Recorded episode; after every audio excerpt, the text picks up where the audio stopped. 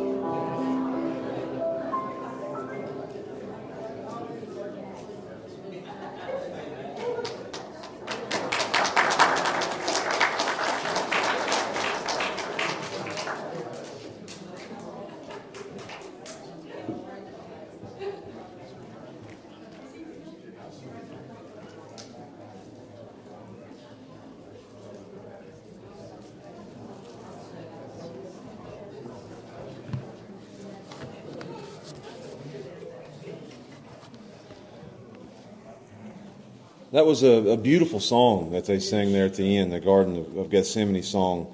It goes right along with the sermon that we're going to look at today. If you got your Bibles, turn with me to Matthew 26. And we come to a passage in Matthew 26 that Charles Spurgeon, and I, I read this this week and I thought it fits it perfect. Charles Spurgeon called this passage the Holy of Holies in the life of Jesus Christ.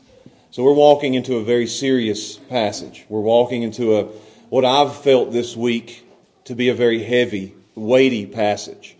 As we get to, and I want you to do that. Brandon mentioned it, but I want you to do that with me. I want you to walk into the Garden of Gethsemane with me, and we get to walk in through this passage into a place that the disciples didn't get to walk into. You'll see in the passage, he left eight on the outside, three uh, he even left on the inside, and then he went even further by himself, almost like the, the priest would go into the Holy of Holies by himself. So we get to walk into the garden where nobody else is gone. And we get to hear Jesus pray. And we get to see Jesus at what I would call the darkest hour of his life. So I want you to stand and we're going to read this passage. If we didn't stand normally, we would definitely stand for this passage. So I'm going to read verses 36 to 46, and the title of this sermon is The Darkest Hour of Jesus' Life. Starting in verse 36, and, I want you to follow with me. I want you to, to go into the garden with me. Verse 36. Then cometh Jesus with them unto a place called Gethsemane and saith unto the disciples, Sit ye here while I go and pray yonder. And he took with him Peter and the two sons of Zebedee, and he began to be sorrowful and very heavy. Then saith he unto them, My soul is exceeding sorrowful, even unto the point of death.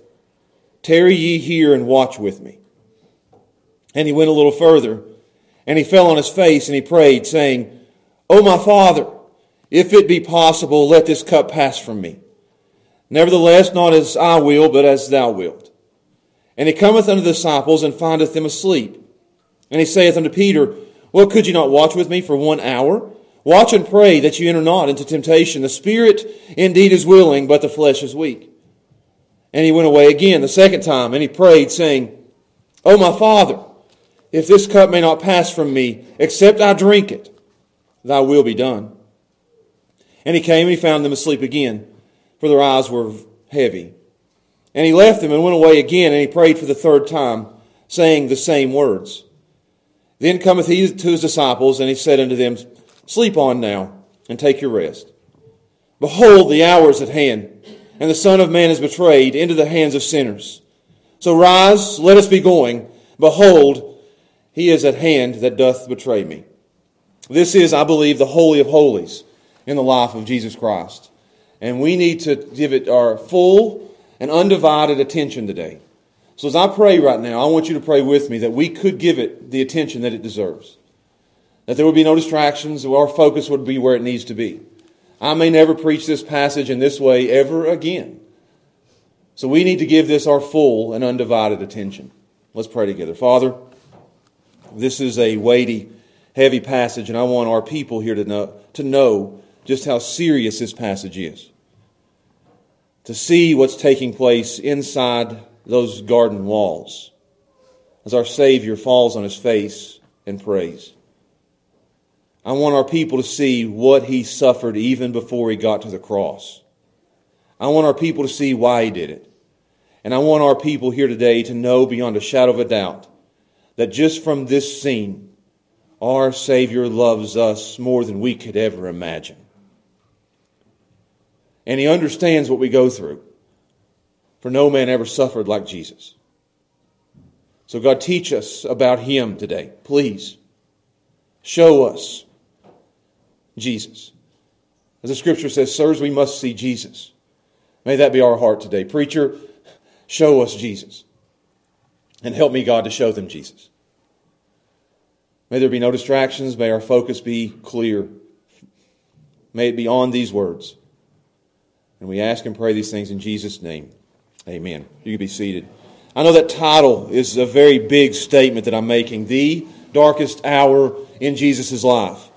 And I know that you may be looking at other areas of his life and say, really, is that the darkest hour that he would ever face in his life of 33 years on the earth? And I would ask you just to think about that with me. What would you say if you were asked that is the darkest hour in the life of Jesus Christ? What is the hardest moment that he ever had to face? What would be the worst thing that he ever went through? And there would be a long list of things that we could look at because I, Jesus had a lot of difficult moments. He had a lot of, of dark hours. His life wasn't easy. He didn't live in a palace all by himself, living it up and taking it easy for 33 years. Jesus had a very hard life.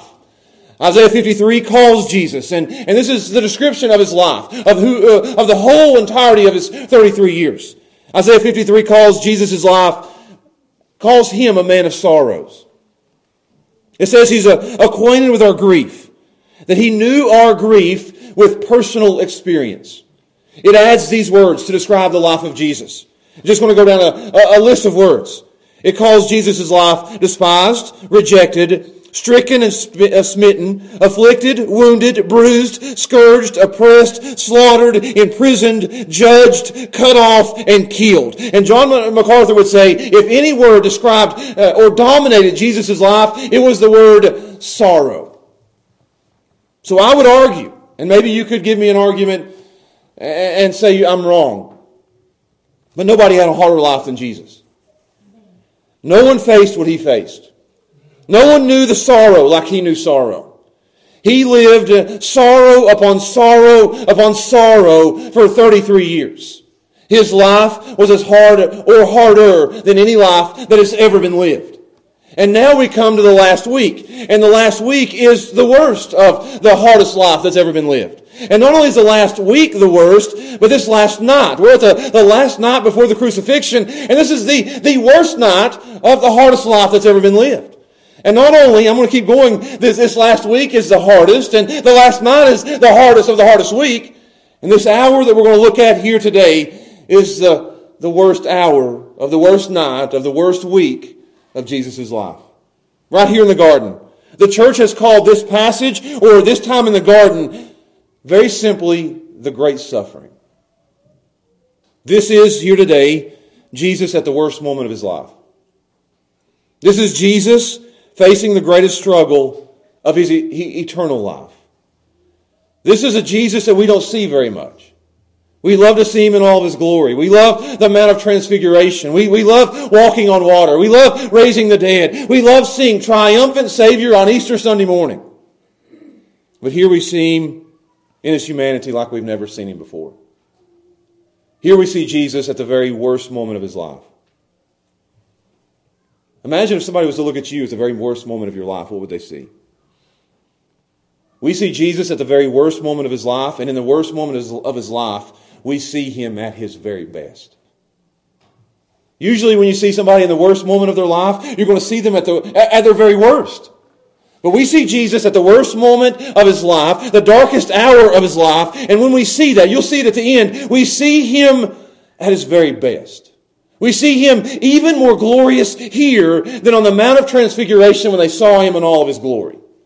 We see a grander view of Jesus in this passage than I think anywhere else in the scriptures. This passage shows us, again, Jesus at his worst, but Jesus totally at his best.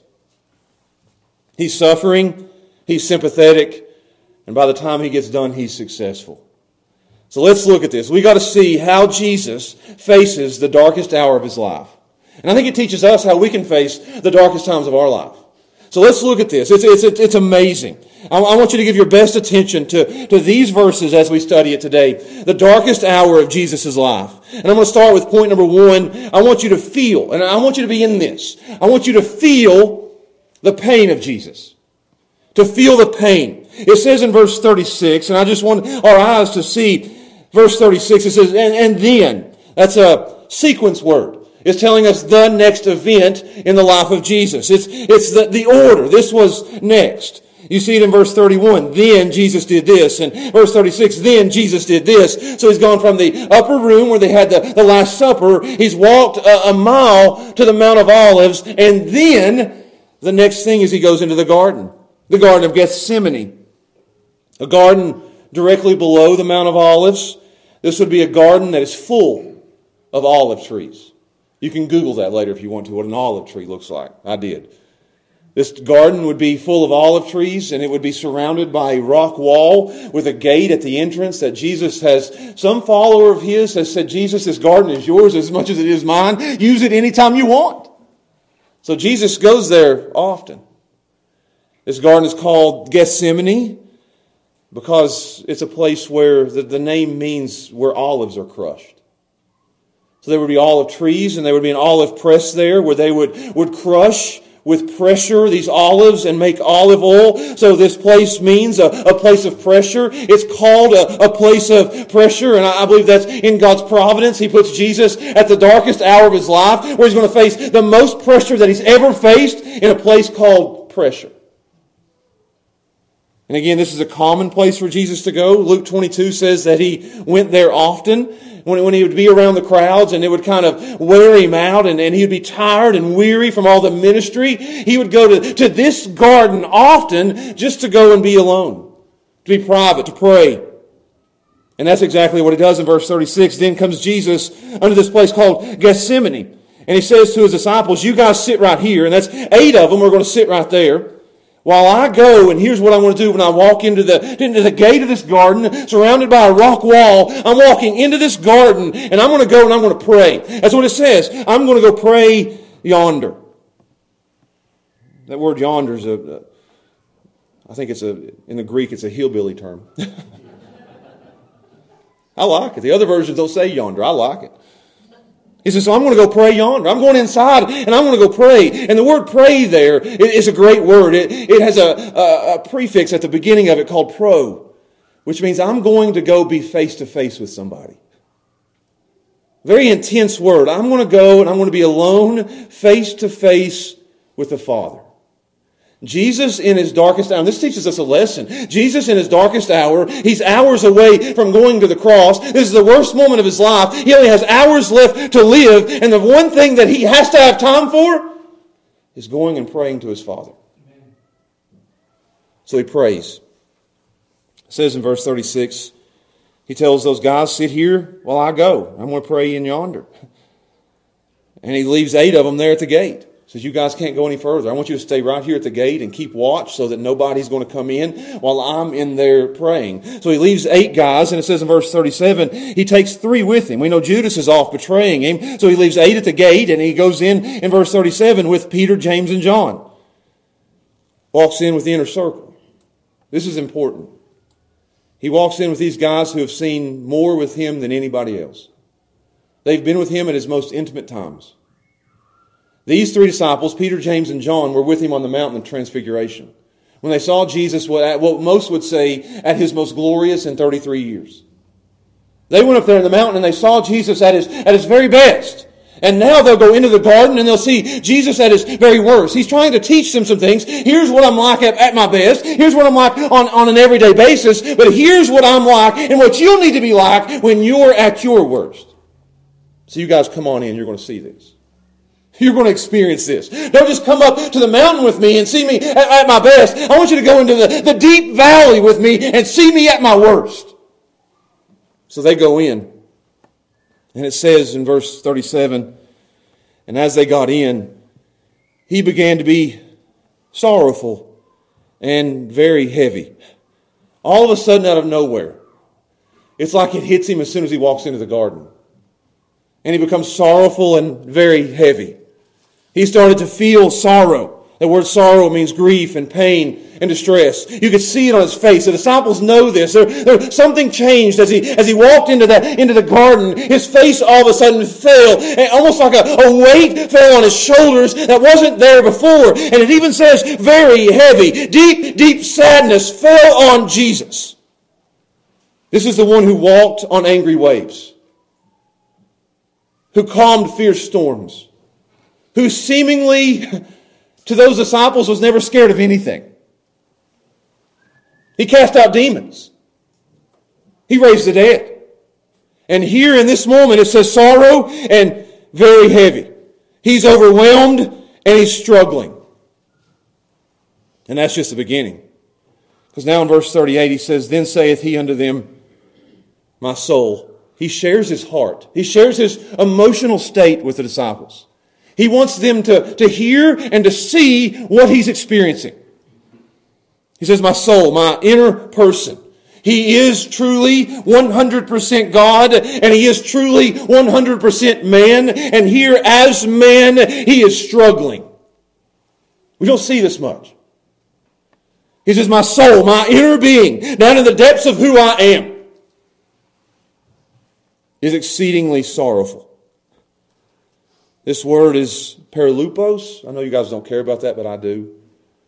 It's a word that you would get the word periscope from. I looked up periscope on Google this week.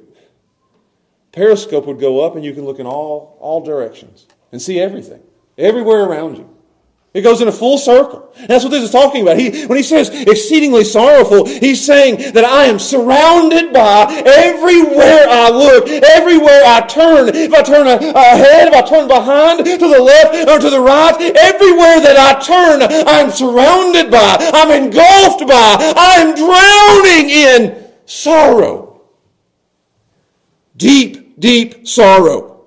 And you've got to know this. Jesus doesn't exaggerate. This is what he's feeling. This is what he's going through. He is feeling sorrow to the max. At the highest level anybody has ever experienced sorrow, Jesus is there. Even to the, to, to the point, you say, how, how, how much so? So much sorrow that it says here, look, even unto death. To the point of I could die from sorrow. It's about to kill him. He thinks he could die here. The only word I could use to describe sorrow very heavy, exceeding sorrowful unto death, is he is suffering here agony. He's suffering worse here than any of us has ever suffered. He's suffering here worse than any of us could have ever imagined. And it's not a, a physical torture. This is a, a mental and an emotional and even a, a spiritual agony that he's going through to the point where he is so torn up that he could die. You say, why? What's going on? Some people say it's what had just happened. Judas betraying, disciples deserting him, Peter going to deny him, and that's weighing on him. I think that could be part of it.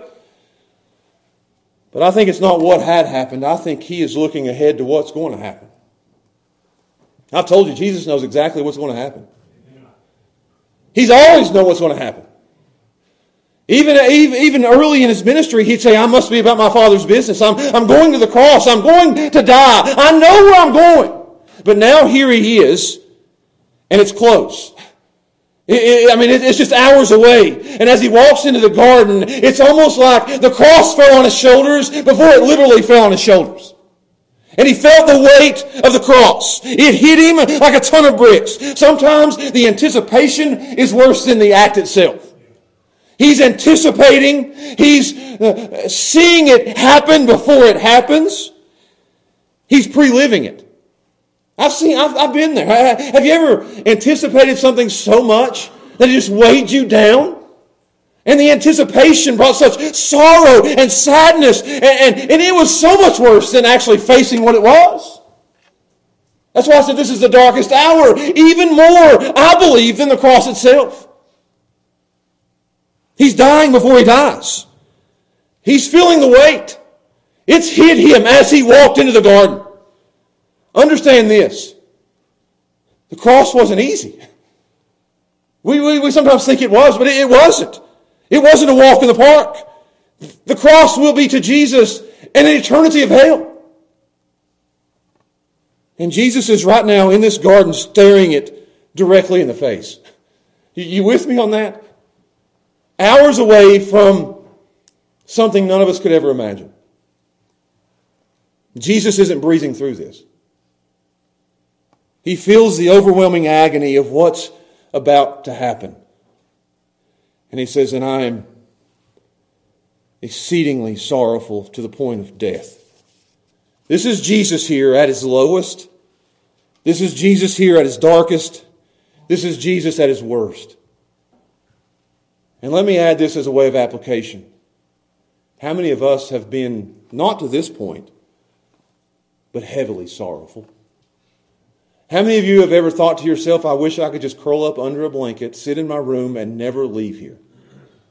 I'm just overwhelmed. I'm grieved. I'm overcome. I'm to the point where I think I could just curl up and I could die. I think every single one of us has been there at some point in our lives. And if you're too young to have experienced that, then you will at some point experience pain and sorrow and agony to the point where you just want to curl up and be alone by yourself.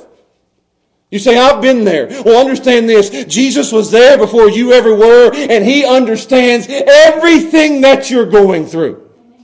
So we must do what Jesus did. When we're facing pain, not at this level, we'll never be at this level. We'll never suffer like Jesus suffered. But when we suffer, and when we are in agony, and, and when it's hard, and it is, it gets hard, what do we do? So you feel the pain. Now I want you to hear the prayer. Because that's what Jesus does he goes in. Well, watch this. This is so good. He, he prays. When you're in pain and you feel that, like Jesus did, then you must pray. And we hear what he prays. In verse 39, where he tells the, the, the other three disciples, you guys stay right here. I'm going to go a little bit further. You guys watch for me. Stay right here. Tarry here. So now he's left eight on the outside of the gate, and he's left three a little bit on the inside, and now he's going to go on in deeper into what we would say the Holy of Holies. A little bit further. Luke 22 says he walks a stone's throw away. I Googled stone's throw. 30 to 50 yards, based on how good your arm is. If I was thrown it, it'd be 60 or 70. so he walks 30 to 50 yards further than the other three disciples. Left eight on the outside at the gate, left three right there, and he's going in even deeper. He's alone, he's in private. And it says in verse 39, and he went a little further. And the weight of everything that was going on, I told you was weighing him down. It drove him into the ground. Look what it says. This is not how they prayed. Jews would not put their face on the ground and pray. When you read of, of Jewish people praying in the New Testament, they're usually lifting their hands up to heaven and looking towards heaven. But Jesus, feeling the weight of, of, what's about to happen, he falls on his face to pray. His face is in the dirt. He's flat on the ground and he prays. Hebrews 5 says this, and just to, just to get the, the picture in your mind and to hear what he's doing, it says in Hebrews 5 that he offered up prayers with strong crying and great tears. He is wailing and he is screaming in there. The disciples have no idea. Three of them, 50 yards away, are hearing him in agony in the inside. By a tree, face in the dirt, with agony and tears and strong crying. And he prays. And he says, I, I, could, I could preach all three of these words. Oh, my Father. The oh there is passion. Oh, you, you, you, you get that. Some of you have been in pain before where when you pray, really all that comes out is, oh! Anybody ever been there? Oh, we all have. You get a sick child. And it's, oh, oh, oh, He's crying and wailing with great tears. And then he says, My personal Father, intimate. The Jews never prayed Father, Abba. But Jesus has this intimate, close relationship that he's had with the Father throughout all eternity. And he cries out with his face in the ground, Oh, my Father! Oh, my Father. And he says it all three times, same words. Oh, my Father. Oh, my Father. He always called him Father, even teaching us to pray, Our Father. But there was one time he didn't call him Father. On the cross, when the Father turned his back on him, when the sin of our sin was laid upon his shoulders, he didn't cry, Oh, my Father. He cried, My God, my God, why have you forsaken me? The relationship had been severed. Here he cries, Oh, my Father. He's flat on the ground, weighed down, crying and sobbing and talking to the Father. And here's what he asked for. Here's the request. And it's a repeated request three times. Oh, my Father. If it be possible, let this cup pass from me. Nevertheless, not as I will, but as thou wilt. One request three times let this cup pass from me. You say, what's that mean? What's the cup? In the Old Testament, you'll find several references to a cup especially people who were feeling the weight of God's judgment, they would take a cup and they would mix wormwood and gall and, and, and, and, all kinds of bitter things into a cup and they would drink it to represent or to symbolize the judgment and wrath of God upon them. And they would drink it, and you, you know how you, you have the face you make when you drink something bitter or bad, or you get that last little, and I hate to say any part of coffee is bad, but when you get that last little drink of coffee and it's, it's not hot and it don't taste real good, and you got a little coffee ground in there, and you take that last sip, and, and my kids always say, man, what's wrong? I'm sitting there doing this, you know. They would take this cup and they would drink it, and it was a symbol of God's wrath and judgment upon them. A cup of ruin, they called it a cup of destruction and of wrath. It's amazing to me that you go into Revelation and it's like God is repeatedly pouring out cups of wrath on the world. And Jesus here has looked into the, the cup of the wrath of Almighty God. He sees what he's about to drink. And in that cup is not wormwood and gall and bitter herbs, but in that cup that he's about to go to the cross and drink is full of cursedness, and death, hell, and sin. That's what he's about to drink on the cross. Are you with me? He's about to take it and to drain it dry. This cup filled with untold billions of people's sins.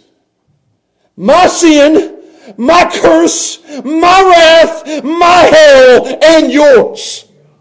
And he looks into that so full to overrunning, so foul, so nasty. You can't imagine the filth that's in there. Our world is filled with filth. Can you imagine all the filth of the, the sin of the world going into that cup? And Jesus looks down at it. And he sees it, and there's a stench, and there's a foulness to it, and it's wretched. And he looks to the Father and he says, If there's a way, let this pass from me. He looks into it and he says, Is there any other way we can save mankind without me taking this? Is there a, a plan B? Is there a way? That's what he says. Look at it. Oh, my Father, if it's possible, is there a way? If there is, let this cup pass from me. But not my will, but your will be done. He knows the plan. He was there when the plan was made.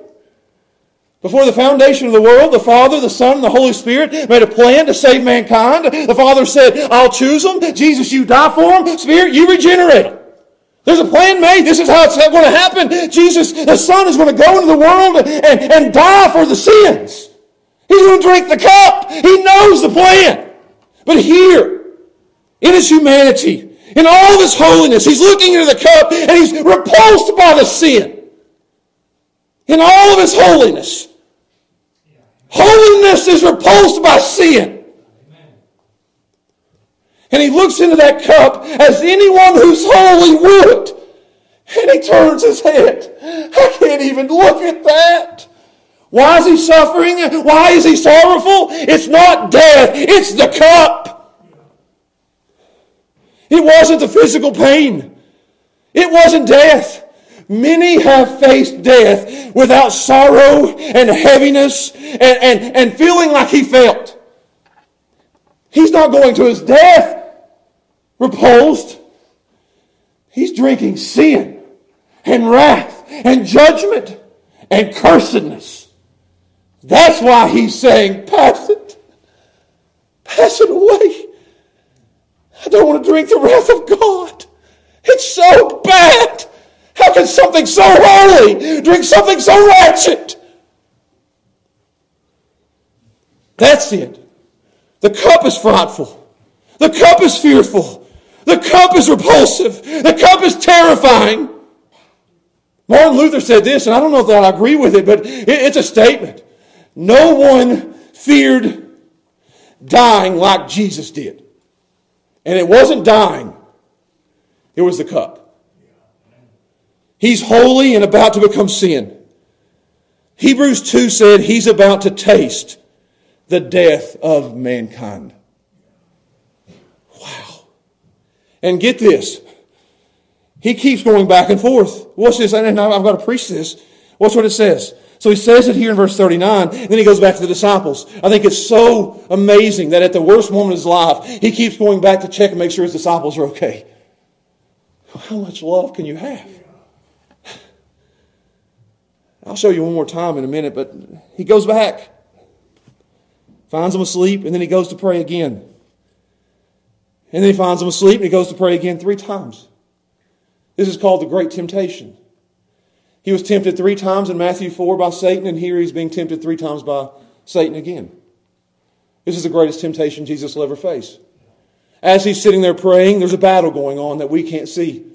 There's a war that he's fighting that we have no idea is going on. There's, there's not just the weight of the sin and of the curse and of the judgment and the cup that he's about to drink. There's not only that, that Peter's going to deny him and the disciples are going to flee and, and Judas has turned his back on him.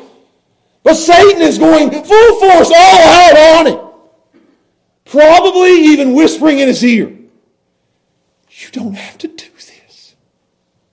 Angels worship you. Go back to heaven. I'll give you the kingdom now. What if the Father doesn't resurrect you? And Jesus is hearing this. And Jesus is feeling this. Almost like the snake or the serpent slithered up to Adam and Eve in the garden? Did the Father really say? There's another battle going on in a different garden from the last Adam and not the first Adam. And this slithering little Satan is walking up to Jesus and whispering in his ear, Don't do it. He's doing everything he can to keep Jesus from the cross, from saving mankind. And Jesus is feeling a weight here that, that is so intense, a battle raging here that we can't even think about. You say, how intense is this? It's so intense that in Luke 22, it says Jesus is sweating. This is a cold night to where in just a few hours, Peter's going to be standing by a fire and warming himself. It's cold in this desert. But Jesus is in the garden, face down, and he's sweating great drops. And not only is he sweating, drenching his clothes, but it says that the capillaries in his head burst from from stress. And it happens to the ones who are at the most intense suffering. It's a medical thing. That Jesus started not just sweating, but blood started pouring down his face. He was sweating blood. Such a strain that it just burst open. This is a war. And notice again, three times he does this. And you need to see that every time, he's not getting weaker, he's getting stronger. Well, just, just pay attention to the, to the prayer. Verse 39, he says, Let it pass. So he's praying here at, at, a weak point, maybe the, the weakest point, because every time he goes to pray, God strengthens him. So he goes the first time and he says, Oh, my Father, let it pass.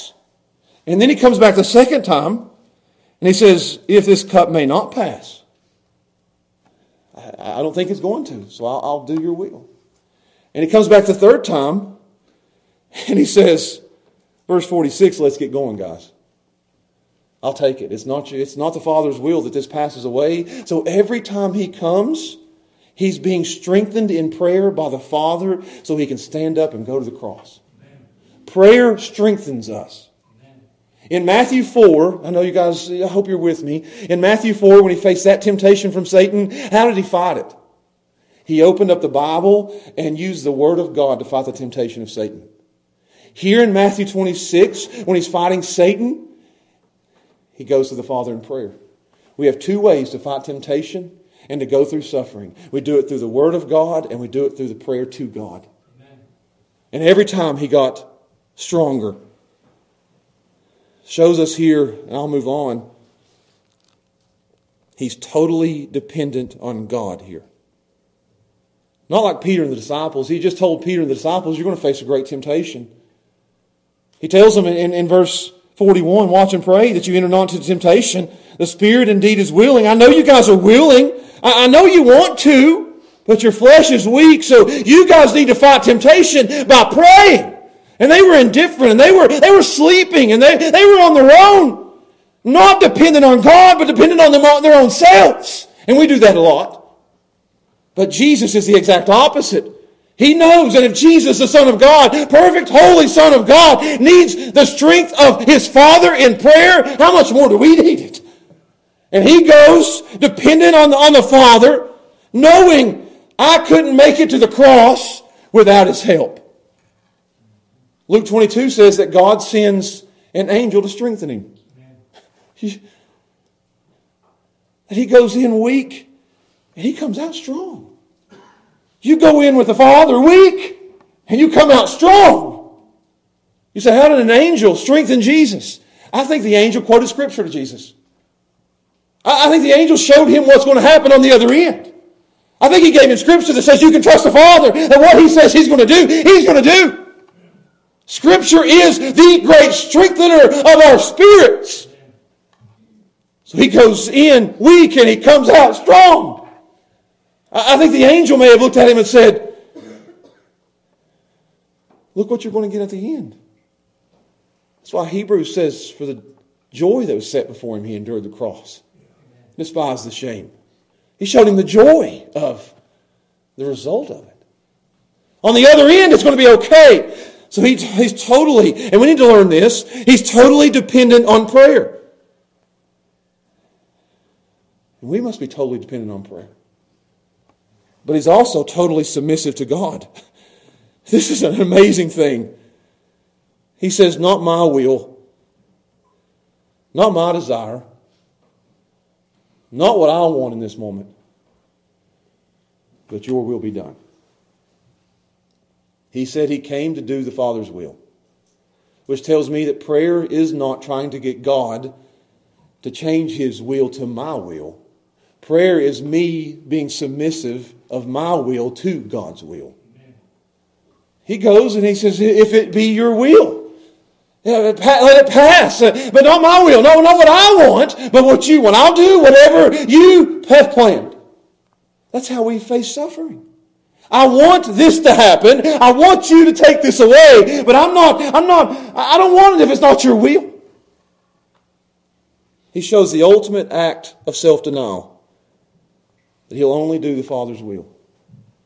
And what was the Father's will? Not that this cup would be passed from him, but that he would drink the cup. That was the Father's will. Now, let me say this before I move on to the last point. Don't you ever imagine for one second that there's any other way for anybody to be saved other than this way. If there was another way, the Father would have never made Jesus drink the cup. This is the only way that anybody would ever be made right with God is through the suffering of Jesus Christ. So Satan has given him the best shot. I said that's we saw the pain, we felt the pain, we heard the prayer, Satan doing everything he can to stop Jesus from going to the cross and drinking of the cup. But Jesus is undaunted, unmoving. And now we get to the last point where we see the prevail of Jesus. See the prevail of Jesus. It says in verse 45 Then cometh he to his disciples. He keeps coming back to them. And these guys as Jesus settled into prayer, these disciples were so weak that they settled in for a nap. Every single time he came back, verse 40, he comes back and they're all praying, they're all asleep. I, I get it. I mean, you go to verse 43 and it says, and he came back and he found them asleep again. And why were they asleep? Because their eyes were heavy. You can imagine that. They've had a, they've had a rough week. I, I, get that. It's been a, it's been a hard few days and they've been staying up late and, and, and they've been hearing a lot of bad news and Judas is betraying and, and things are getting bad. And then they had the Passover. I mean, their bellies are full. And then they had to walk a mile from the upper room to the Mount of Olives. It's midnight or past. I mean, uh, it'd be hard for anybody to keep their eyes awake at that point. Jesus says, I'm going to go in here and pray for an hour. You guys stay here and watch. And when he comes back, they're snoozing like a baby. Sitting there, can you imagine how fishermen snore? I mean, that's untelling what he come back to. And he gets back there in verse 41. He says, but you can't watch. What are you doing? He comes back in verse 43 and says, okay, their eyes were heavy. He comes back in verse 45 and he says, let's just keep on sleeping. They're, they're still asleep. Get this. And we need to understand this. At the hardest time for Jesus, when he needed the disciples the most, they were sound asleep. When the battle was raging at its hottest, the disciples were asleep. The enemy is at the gate, and the disciples sleep. When he needed them the most. You understand that? That when we're suffering the most and in the most pain, it's not when we need to isolate ourselves, it's when we need people. I think Jesus not only went back to check on his disciples, I think he went back because he needed his disciples. And when he goes back and he sees his disciples sleeping, it just makes it even harder on him because there's nobody there to comfort him. He's all alone. They're snoozing. And my fear is, and I want to apply this, that there's a great many in the church today, and the battle is raging hotter in our world today than it has in generations. And the enemy is at the gate and, and they're taking our kids and the churches are, are being destroyed and, and, and Christians, quote unquote, are being deconstructed and, and everything's falling apart and Christians in churches are hitting the snooze button. When we need to be most vigilant, most active, we're sleeping. Romans 13, awake now you that sleep. The church today is sleeping through a crisis. Spiritually asleep. You say, what does it mean to be asleep? You may be awake to everything else in the world, but you're asleep to spiritual things. You come to church and you're sleeping through it. I read a thing yesterday, a guy posted and said, it's, it's amazing to me that guys can watch a March Madness game and be so fired up about it for three straight hours, and probably more than three straight hours. I watched games the other day, I won't tell you how long. I'll have to ask for forgiveness for that. And I, I, was on the edge of my seat and I was so fired up and I, I, have, I have no horse in the race. I, I, I'm not a fan of none of the teams that are playing. I'm cheering against teams. I just don't want that. I, I want my bracket to win. And you get fired up. And he said you can see on Saturday men get so fired up over a ball game and they come to church and they snooze through a sermon about Jesus. We sleep through these things. You get so excited about everything that's going on, fired up about politics and about sports, but we sleep through church. We're sleeping through a crisis. What's it going to take to wake up the church? COVID didn't wake us up. It put, it put more to sleep. They sit at home. What's it going to take? These disciples show how weak they are. Their failure. They're going to lose the battle. Do you get that? Jesus prayed and won. We'll see that. The disciples slept and lost. The enemy is going to show up here in verse 47 and all of these disciples are going to be scattered all over the place. Their failure was a failure to pray, to prepare themselves for the battle that was coming. Just like this, Jesus said in verse 41, I got to go back to it.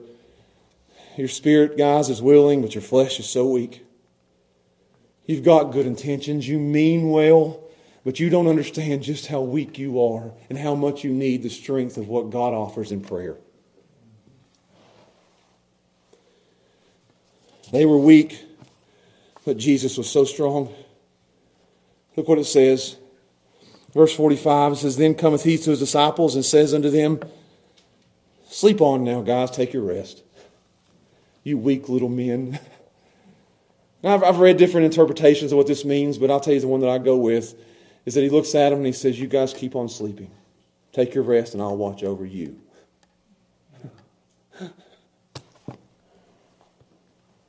I asked you to watch and you fell asleep. But now, guys, I want to sit here and watch over you while you sleep. And you know what he does every single night when you lay your head on your pillow? You guys are so weak. Uh, Josh, you are so weak. Well, go ahead and sleep, son. I'll watch. And he watches over us, even in our weakness. And then he says, Behold, I like the word behold. You guys know I do. Here he comes. The hour is at hand. The Son of Man is betrayed into the hands of sinners. You say, What's this? I think as he sits there watching his disciples sleep, watching over the, the eight and the three, that he looked out and he saw torches coming. The Bible says there was a whole gang of Roman soldiers on the way. The Pharisees and Sadducees, Sanhedrin, Judas leading the way. Could have been as many as 500 people marching towards Jesus in that garden.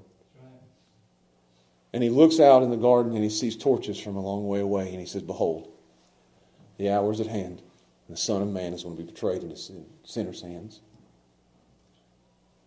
And what does he do?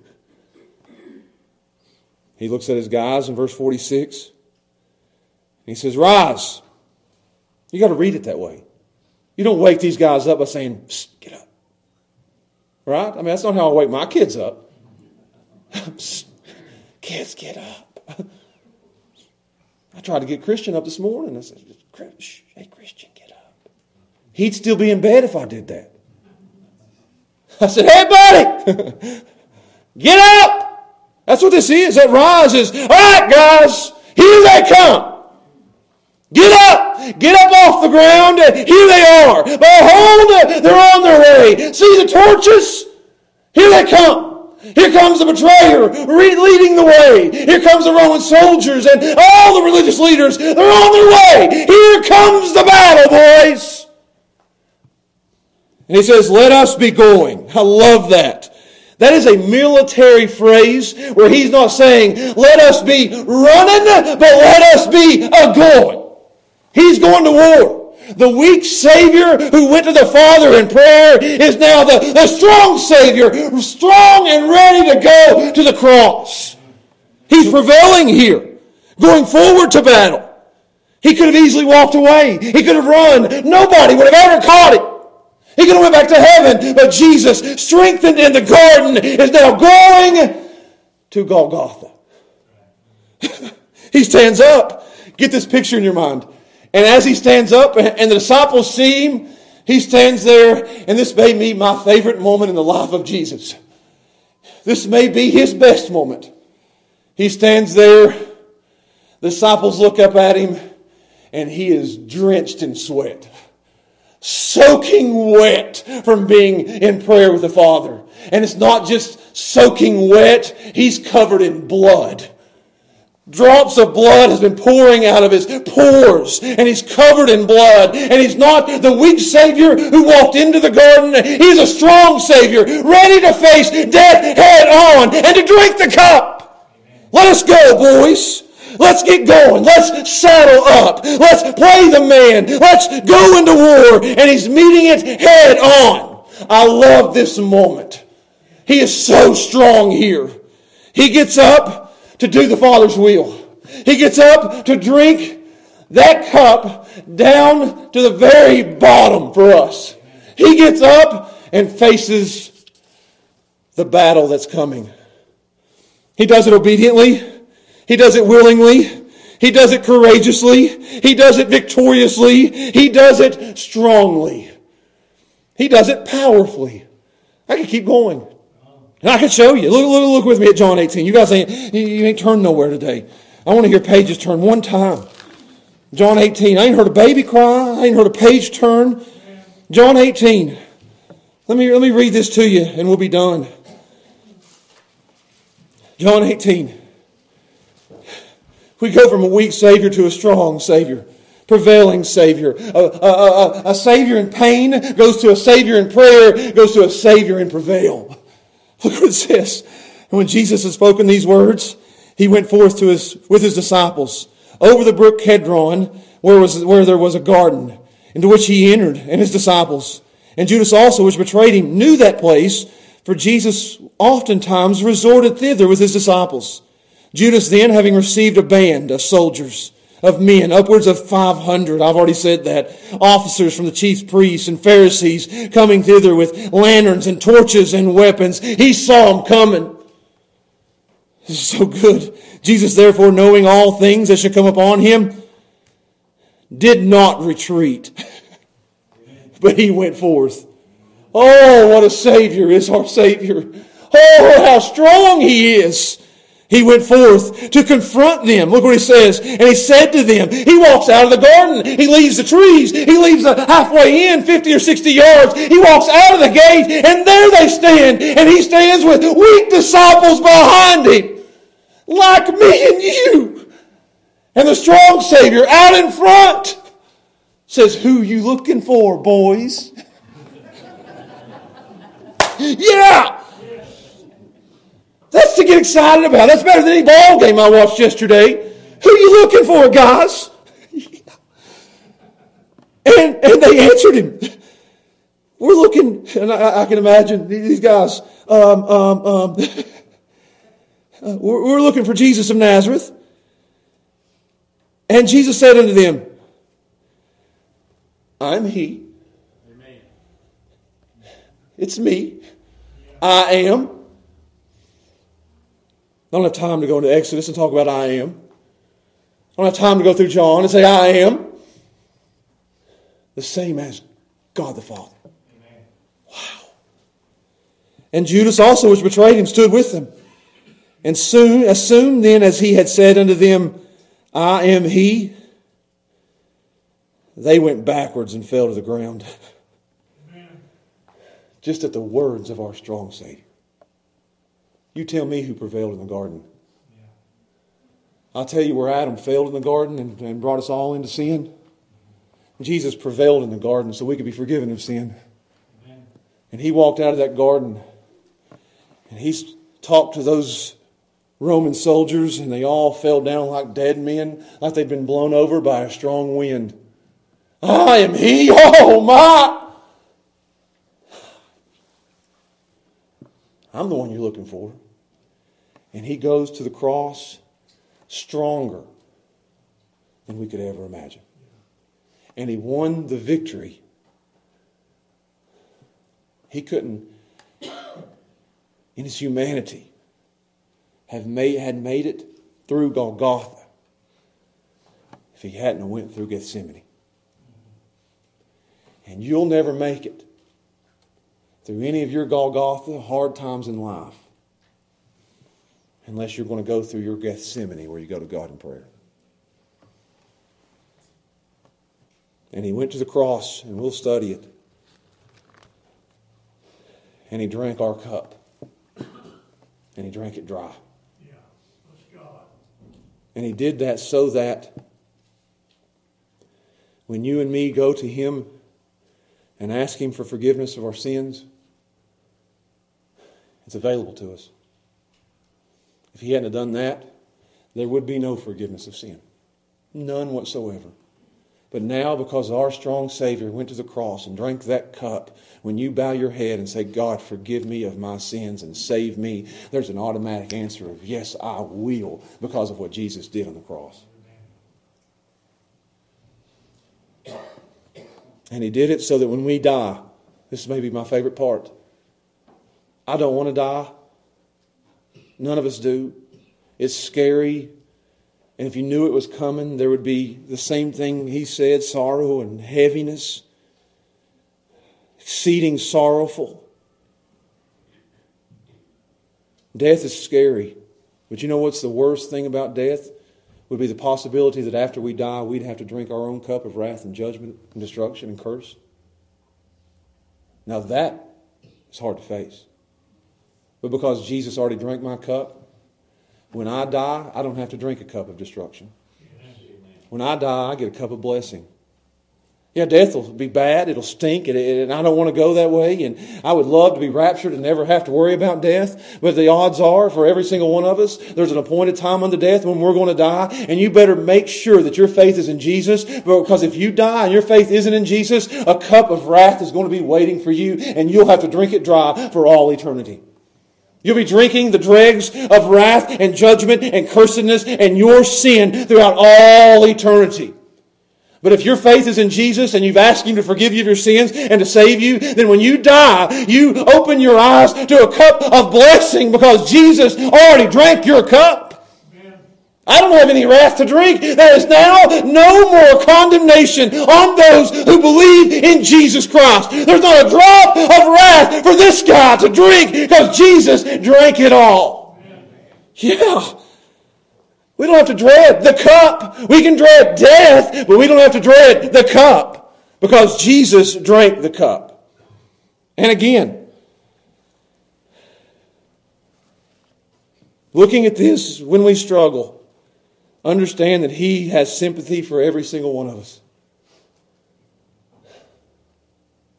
You have a Savior who has been touched with your infirmities, sympathizes with your situation.